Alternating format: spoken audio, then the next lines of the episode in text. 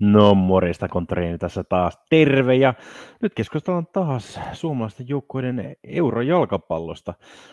Ensimmäisellä kierroksella näytti, että jälleen kerran näyttää todella heik- heikolta saavutukselta, että siellä oli hoiko melkein tippumassa jatkosta ja rankkareiden jälkeen onneksi nousi vielä.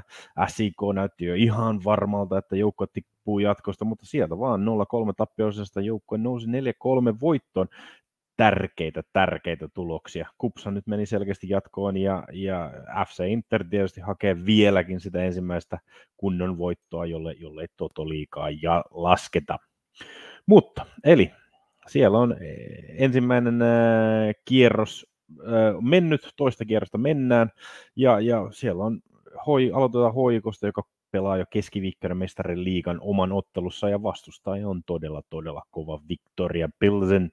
Eli Tsekin tämänhetkinen viime kauden mestari, joka on totuttu näkemään monesti euro, vaikka viime, viime vuosina ei ole hieman sitä menestystä tullut, että joukko ei ole, ei ole päässyt edes yhteenkään ää, lohkovaiheeseen pitkiin aikoihin, mutta sitä ennen joukko oli aika useasti löytyi mestariliigan lohkovaiheestakin monasti.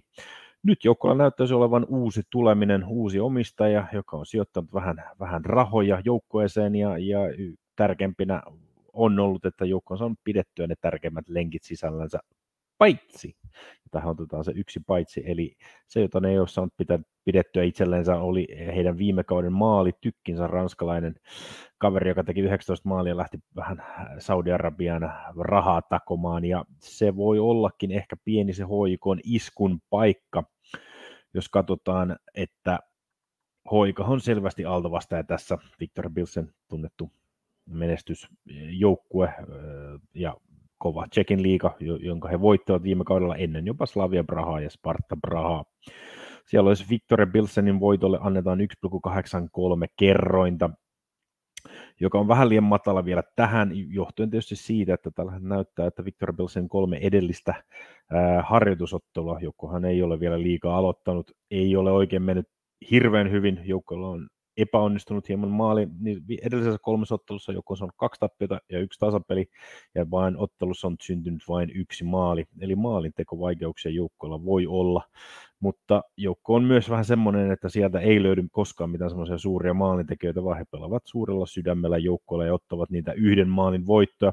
Uskotan kuitenkin, että Hoiko pystyisi yhden tasurin tässä ottamaan, ja 3,4 on tällä hetkellä se tasurikerron tähän maaleja tuskin ottelussa hirveästi nähdään juuri sanotuista syistä. Siellä alle 2,5 maalia olisi 1,66 kerran, joka, joka kelpaa ainakin itselle.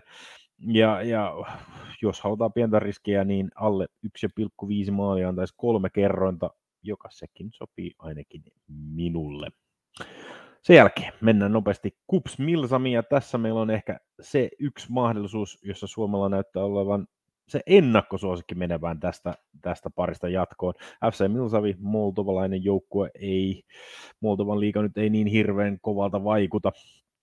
Ja, ja Kups odotetusti on luultavasti pitäisi tästä mennä selkeästi jatkoon. Kupsin voittokerrotahottelu on, on vain 1,25, mutta kokeillaan tähän Kupsin voittoa ilman päästettyä maalia, niin saadaan pikkasen isompaa kerronta, koska en usko, että Milsami hirveästi pystyy tekemään maaleja. 1,83 löytyy sellaiseen tähän otteluun ainakin, ja, ja uskon, että Kups tästäkin parista jatkoon menee. Seuraava vastustaja voikin olla jo hieman vähän kovempi. Sitten SIK teki kovan työn, että pääsi FClle Florasta eroon viime, viime kierroksella, ja nyt joukkue kohtaa sitten Lilleströmin, joka on tällä hetkellä Norjan liigassa toisena. Lilleström on, on, on tällä hetkellä ta, tasapisteessä Molden kanssa johdossa ja, ja joukko vaikuttaa erittäin kovalta, varsinkin kotonaan. Vierassakin tällä hetkellä liikassa on menty neljä voittoa, kolme tasapeliä, vain yksi tappio, joten vaikea nähdä, että SIK tästäkään maaleja saisi aikaiseksi tai voittoa saisi aikaiseksi.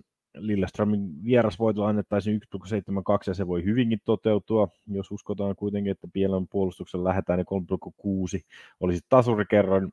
Itse miellän, että Lilleström ottaa selkeän voiton tästä ja en usko, että joukkueen kova ja kokenut puolustus ei päästä maalia.